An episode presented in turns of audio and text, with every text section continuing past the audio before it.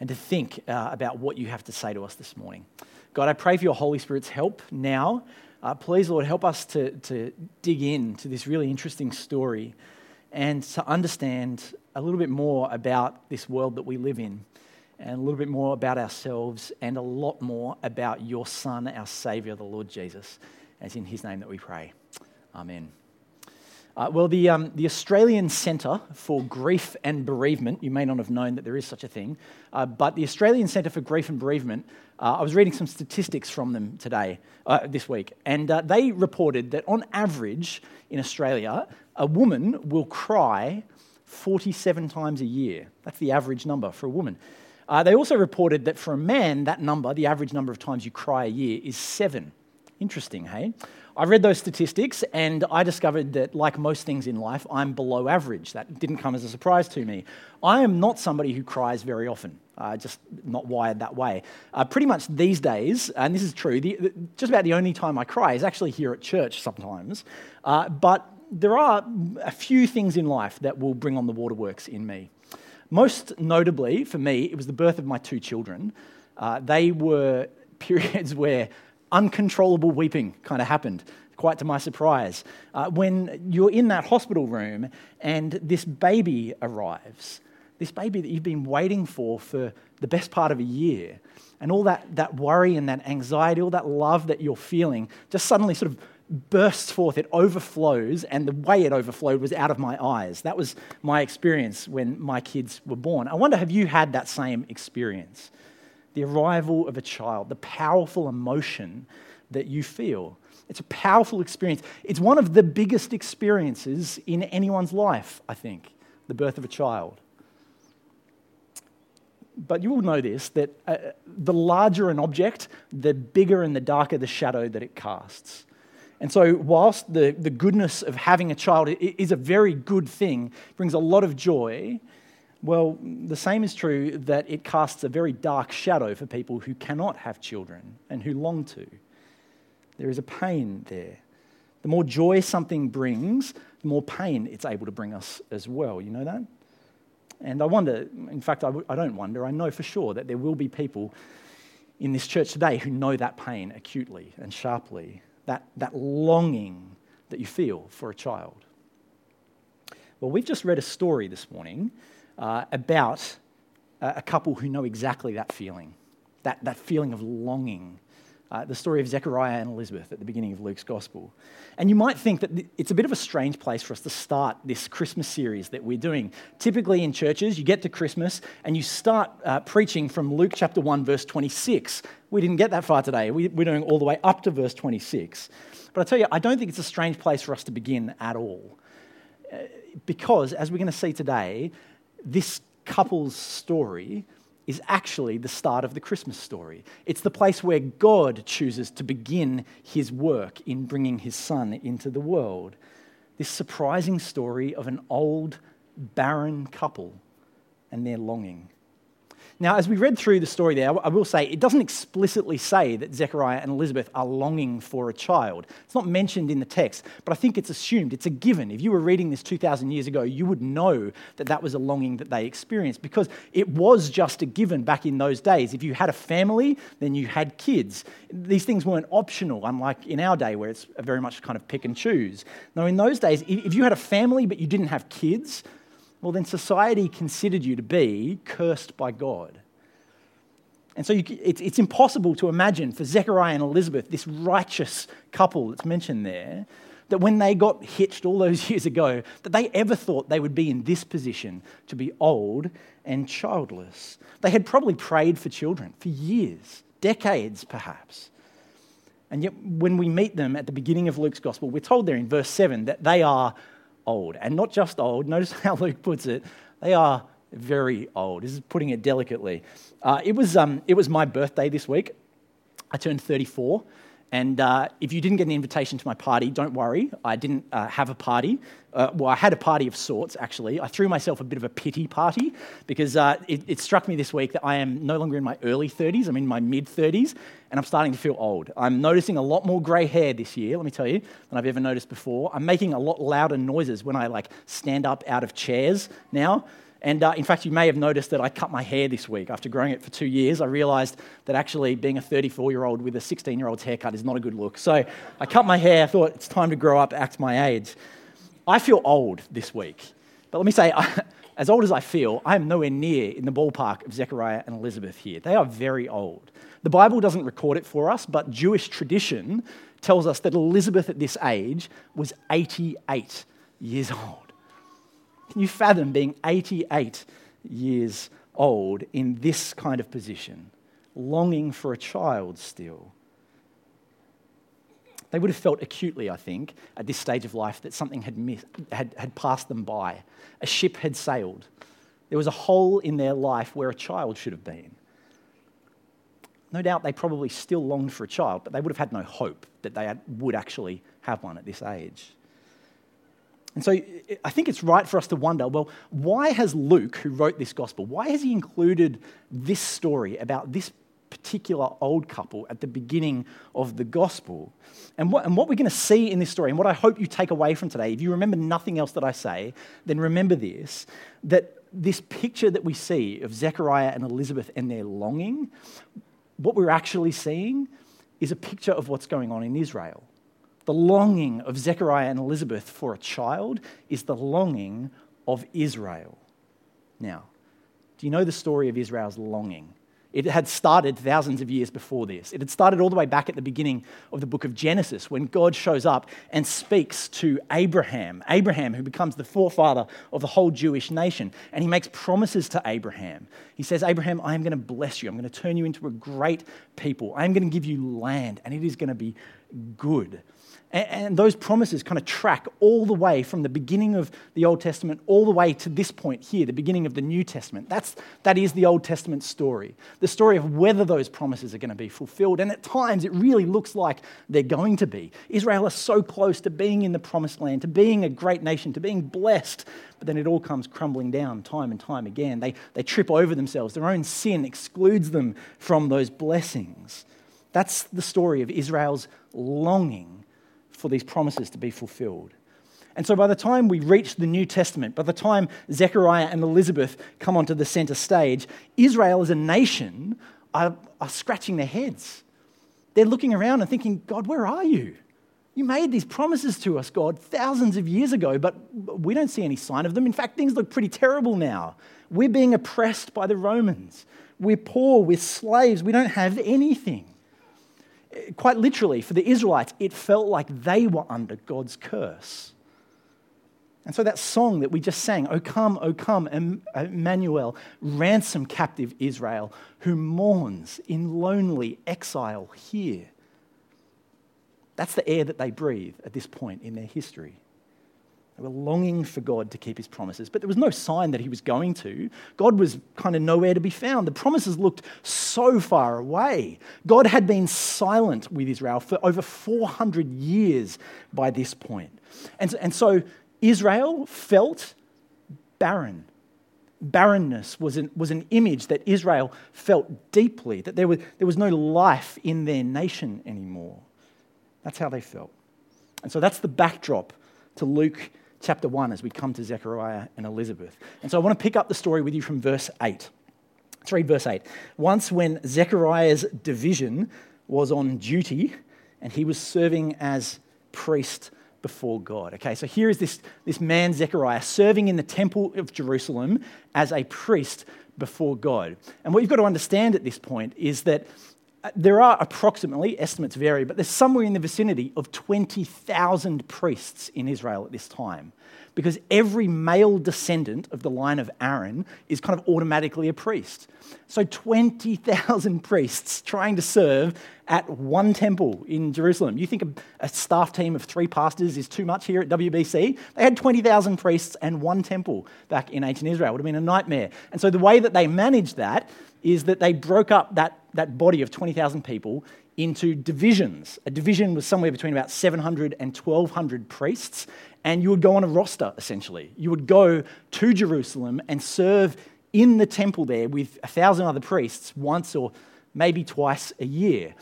And here is Zechariah. His division is on duty at the temple. What would they have been doing there? They would have been doing a lot of cleaning. There was a lot of cleaning for the priests to do because there was a lot of messy sacrifices that would take place. So the priests would spend their days doing the sacrifices, administering the affairs of the temple, cleaning, singing, worshipping, that kind of thing. But they also, from time to time, had, had special responsibilities within the temple. And one of those responsibilities was the, the burning of the incense within the kind of temple itself.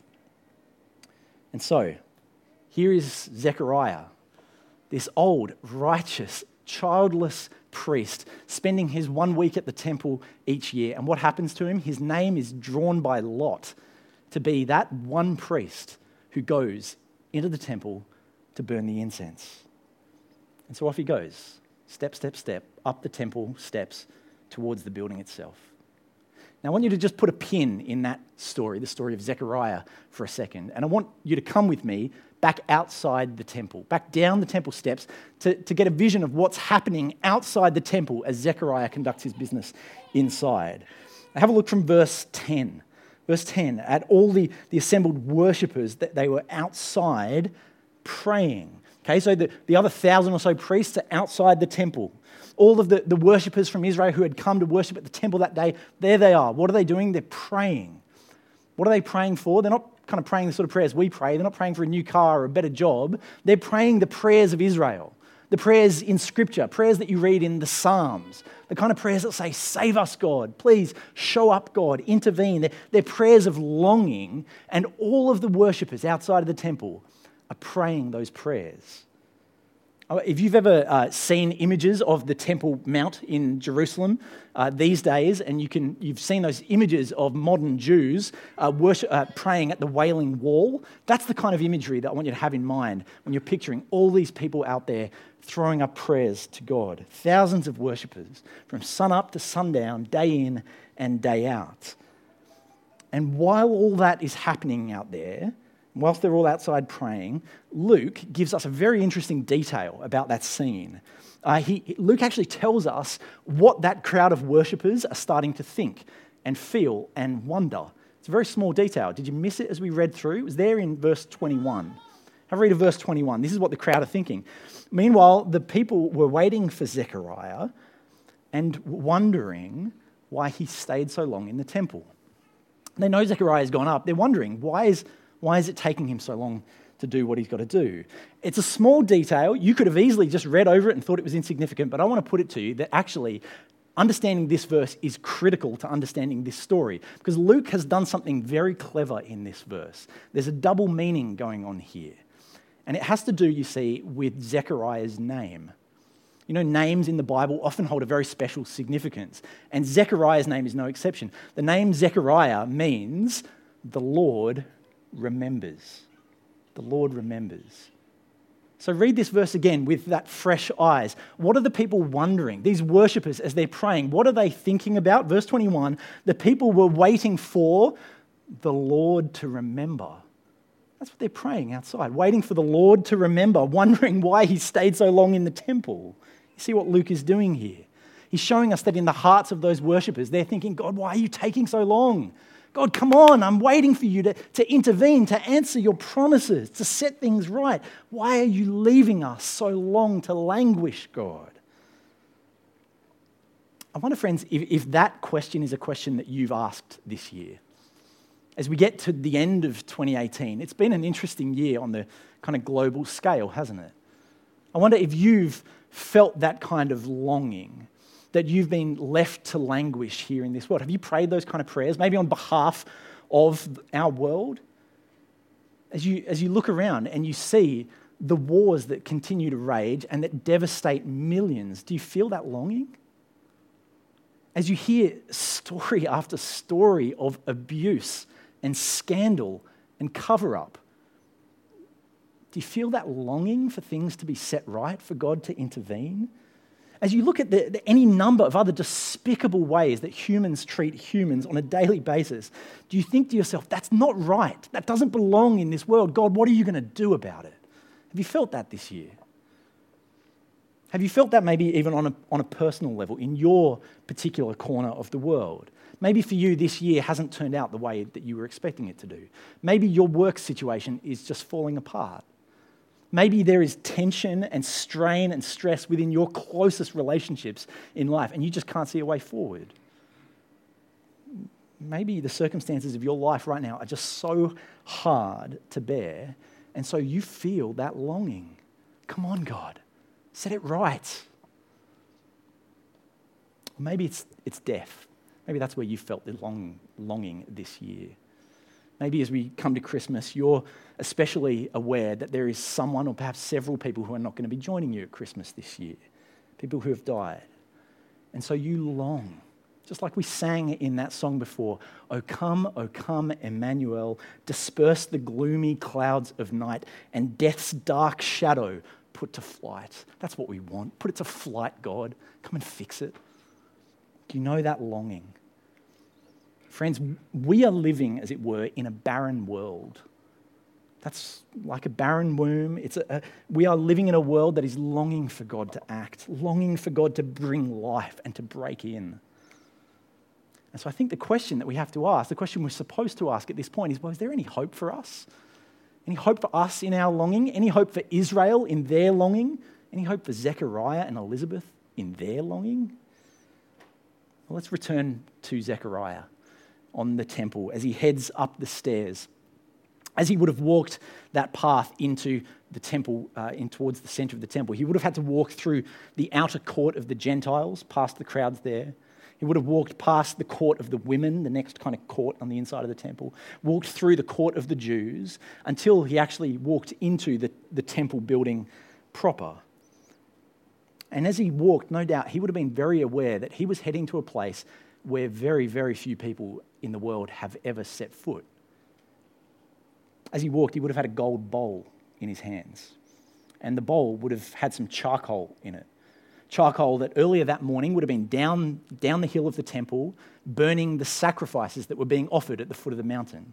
Sacrifices of lambs and doves and things like that. Some of those coals put in a gold bowl, Zechariah walking through all these crowds of people, carrying a bit of incense with him as well. And as he walks into the temple building proper, there in front of him, a curtained room, and in front of that, a small pedestal, a pedestal called the altar of incense. He walks in, he puts the gold bowl down, places the incense on it, and blows. And as he does that, the smoke starts to rise up, up, up. And according to the Psalms and according to places like Revelation 5, what's happening there as that incense burns in the center of the temple is that it, it's a symbol of the prayers of the nation going up to God. And so, so understand the significance of what Zechariah is doing here. He is bringing the prayers of his nation right into the presence of God.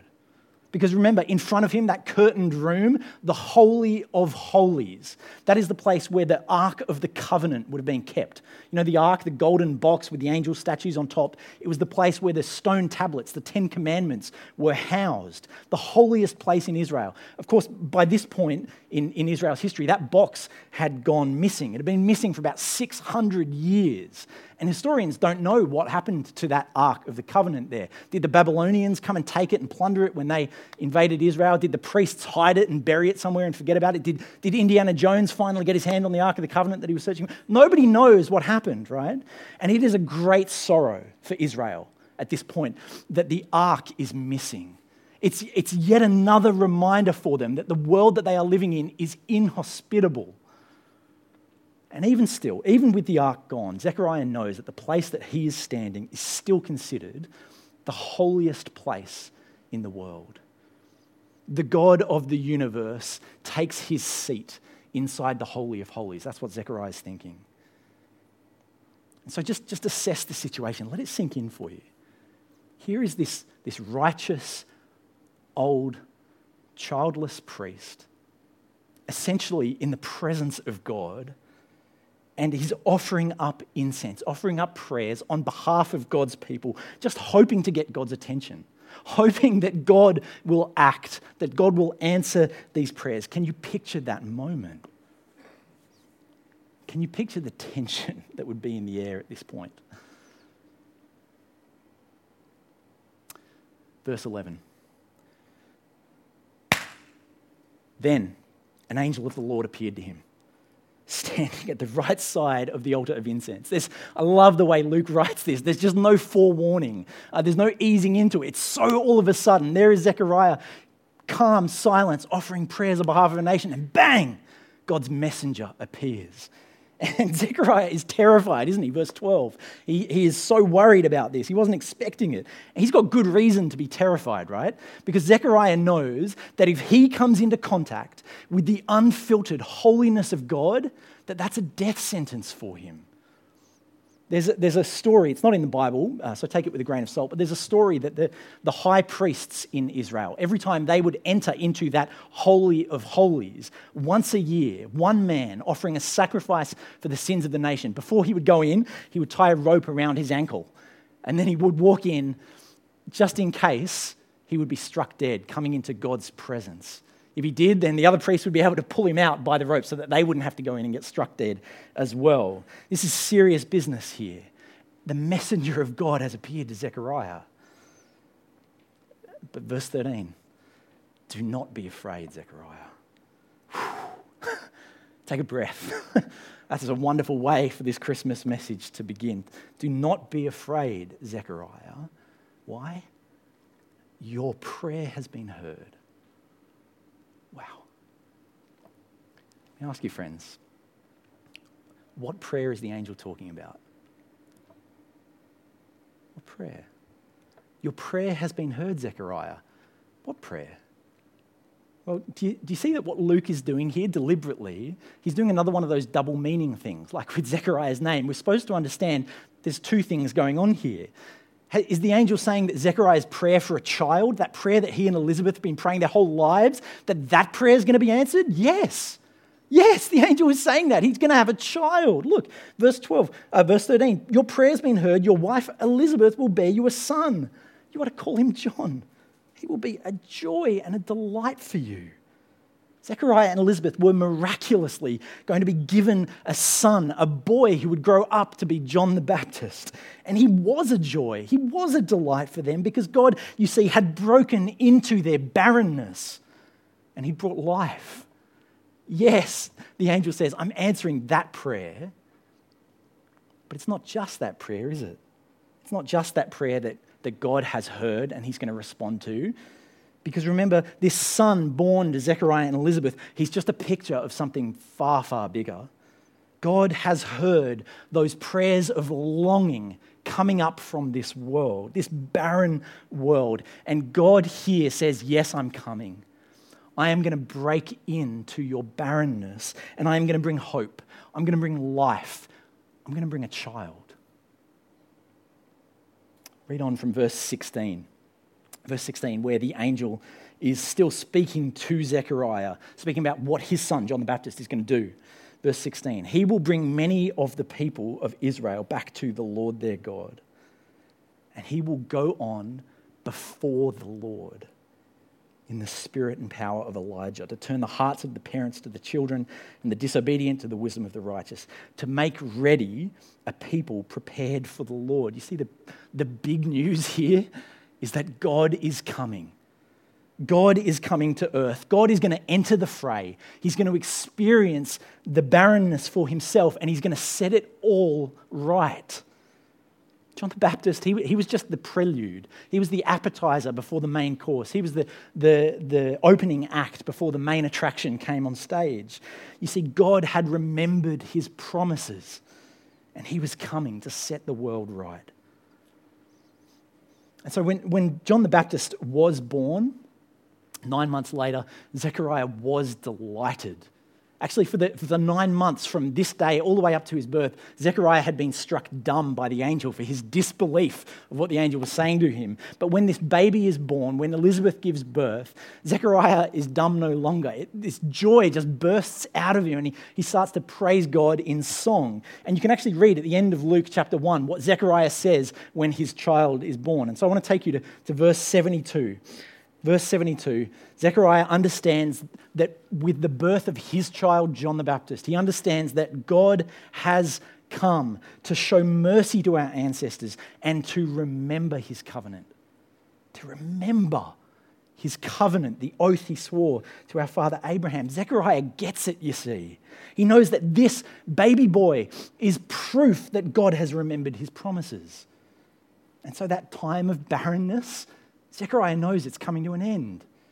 Zechariah knows that, that God's life is coming into the world. The Lord is going to come, and Zechariah looks forward to it. Do you know, friends, the good news of Christmas is that God has come. He has shown up. He has broken into our barren world. Uh, from where Zechariah stood, he could only look forward to that day happening some months from then. But from where we stand here today, we look back on history to see that the promised one has arrived. The desire of the nations has come. The Lord Jesus has been born that first Christmas morning. Zechariah has some incredible insight into what this will mean. The reality that God has now come into the world. Zechariah shows that he, he, he understands the significance of that. And so I want to take you a few verses ahead to verse 76, where Zechariah is essentially, he's almost speaking to his son, to John the Baptist at this point, who's still a baby. And this is what Zechariah says He says, And you, my child, will be called a prophet of the Most High for you will go on before the Lord to prepare a way for him to give his people the knowledge of salvation through the forgiveness of their sins, because of the tender mercy of our God, by which the rising sun will come to us from heaven to shine on those living in darkness and in the shadow of death, to guide our feet into the path of peace. This is the significance of the arrival of God's life into the world. And what I want to do, I just want to show you three implications, if you like. These are, you could think of these like three gifts that come to you because this child has been born. Three Christmas gifts for you this morning. And so have a look there in verse 79. The first significance that Zechariah understands is that this child is going to bring light in the darkness. Light in the darkness. Verse 79 He will shine on those living in the darkness and in the shadow of death. Friends, are you aware that you are living in the darkness? Are you aware that your life operates under the shadow of death? Are you sick of the way that death ruins relationships and families, ruins this world? Well, the Christmas news is that for those people, a light is dawning. There will be light in the darkness because this child is going to be the one who defeats the enemy of death. Uh, my favorite Christmas carol, Hark the Herald, puts it this way it says, Mild he lays his glory by, born that man no more may die, born to raise the sons of earth, born to give them second birth. You see, because this child has come, we now have hope beyond death. There is light in the darkness. Through the resurrection of Jesus, we know that death is not the end, and we can have confidence to face the eternity on the other side of it. And so, friends, for us who've received this Christmas gift of light in the darkness, that changes the way we live, doesn't it? It gives you confidence to face whatever terror might be out there, knowing that your life is safe in the hands of God because death has no claim on you anymore. That is the gift of Jesus to you light in the darkness. Second thing this child brings, look again in verse 79 as well. This child brings peace in the conflict. Verse 79 this child will guide our feet into paths of peace. Let me ask you again are you sick of the fighting in this world? Are you sick of the quarreling, sick of the distress caused? Is there fighting in, in your family relationships, your, your workplace? Family uh, fighting in your everyday? Are you, are you sick of that? Because the Christmas hope is that because this child has been born, there is now peace available. Real peace, peace for our souls, peace with God. And so that means, friends, that we, we offer peace to one another, don't we? That's how we live. I've been struck this year by the way that so many conflicts in this world, conflicts in my own life, conflicts with my kids, as well as conflicts between nations, they arise out of a, a sense of revenge, wanting to do harm to the other person. But you, you know, we're not stuck in that cycle of revenge now that we, we know and we follow this Christ child, because this Christ child is the one who turned the other cheek rather than retaliating, yeah? And so our gift at Christmas is peace in the conflict. That is yours if you know this Christ child. The third, third gift here, just in verse 77, says that this child will bring us forgiveness in our failings. You see there? This child will offer the forgiveness of the sin of sins. You know, for all the, the talk that we can have about the, the barrenness of this world, the hostility of the place we live, the brokenness of the lives around us, you know, for as much as we can point to those things out there, you do realize, don't you, friends, that all of that brokenness starts right here. It's, it starts in our hearts. That's the root cause. Our sin, our disobedience towards God, our shortcomings, our failures. And yet, this child, this one who would be born into the barrenness, he comes to bring you forgiveness. He comes to bring you pardon, to bring you cleansing from sin. He is born to die, and in dying, to offer you forgiveness. So, do you, do you, know the, the difference that makes to your life? That means you can live your life every single day free from guilt, free from shame, because your sin has been washed away, wiped clean by the blood of Jesus Christ. What a gift that is at Christmas. Friends, do you, do you see how good this answer from God is? This answer to our longing. Light in the darkness, peace in the conflict, forgiveness in our failings. Those are the gifts which Jesus gives to us at Christmas. And do you know that they are already ours? They are available to us right now. We don't need to wait till Christmas Day to tear the wrapping off. They are available to every single person right now because anyone who comes to faith in Jesus and receives with trust those gifts from Him, they already have them.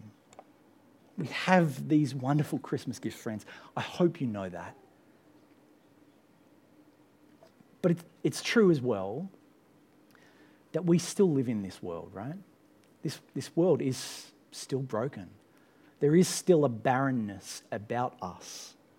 And so we still feel that longing, don't we? It'd be a lie to say otherwise. Yes, Christ has come. Yes, he has blessed us with salvation. And yet, we still long for all of this brokenness to end, don't we?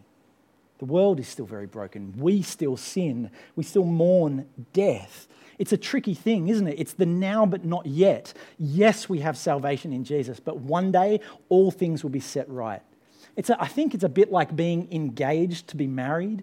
You have relationship with that person. The pledge is there, the connection is there, but one day the fullness of that experience will be, will be felt. It's still to come. It's the now but not yet. So, what do we do? Here we are, 16th of December. What do we do with this truth that God has answered our prayers? He has given us these incredible blessings in Jesus. He's broken into our barrenness, but things are still not as they should be. Where does that leave you and I today? Well, my answer to that question, strange as it may sound, is that for you and I today, we must go on longing. We must go on longing. That is how we are to to live our lives. We must long for God to set this world right. Do you feel that longing this Christmas? I hope that you do. I hope you are not satisfied with the way things are on this planet. We must go on longing, but please don't mishear me. We do not long like Israel longed. We do not long in the same way as, as Israel longed. We long differently. We long with confidence because God has answered our prayers. This world is not just a world of barrenness. Yes, it is barren, but a life has been born into the barrenness. God's Son, God's life has come. And so now, friends, please understand it's just a matter of time. It's just a matter of time until Jesus comes again. As surely as he came the first time, he will come a second time. He won't come as a baby born in a lowly stable. No, he will return as God's triumphant and reigning king, and he will set all things to rights once and for all. It's just a matter of time until the longing is over. And so, if, if you know this Christ child, if you are someone who, who longs with confidence, then I think, friends, we've got, we've got to keep that song in our heart. We've got to keep reminding ourselves of that reality. That we, we do long, but we long with confidence. And so, the way I'm going to finish this sermon is that we're going to sing a song. So, can I ask the, the band to come up and take the stage? We're going to sing a song that says this Come, thou long expected Jesus born to set thy people free. From our fears and sins, release us. Let us find our rest in thee. That is the song that must be in our hearts this Christmas. Because in the darkness, in the barrenness, a life has been born and a light has come. I'm going to pray and then the band's going to lead us. Father, we are so thankful for you this Christmas you breaking into our brokenness and our barrenness and bringing light and life. God, we are so thankful that there is hope for us at Christmas. And we pray, Come, Lord Jesus, come. Amen.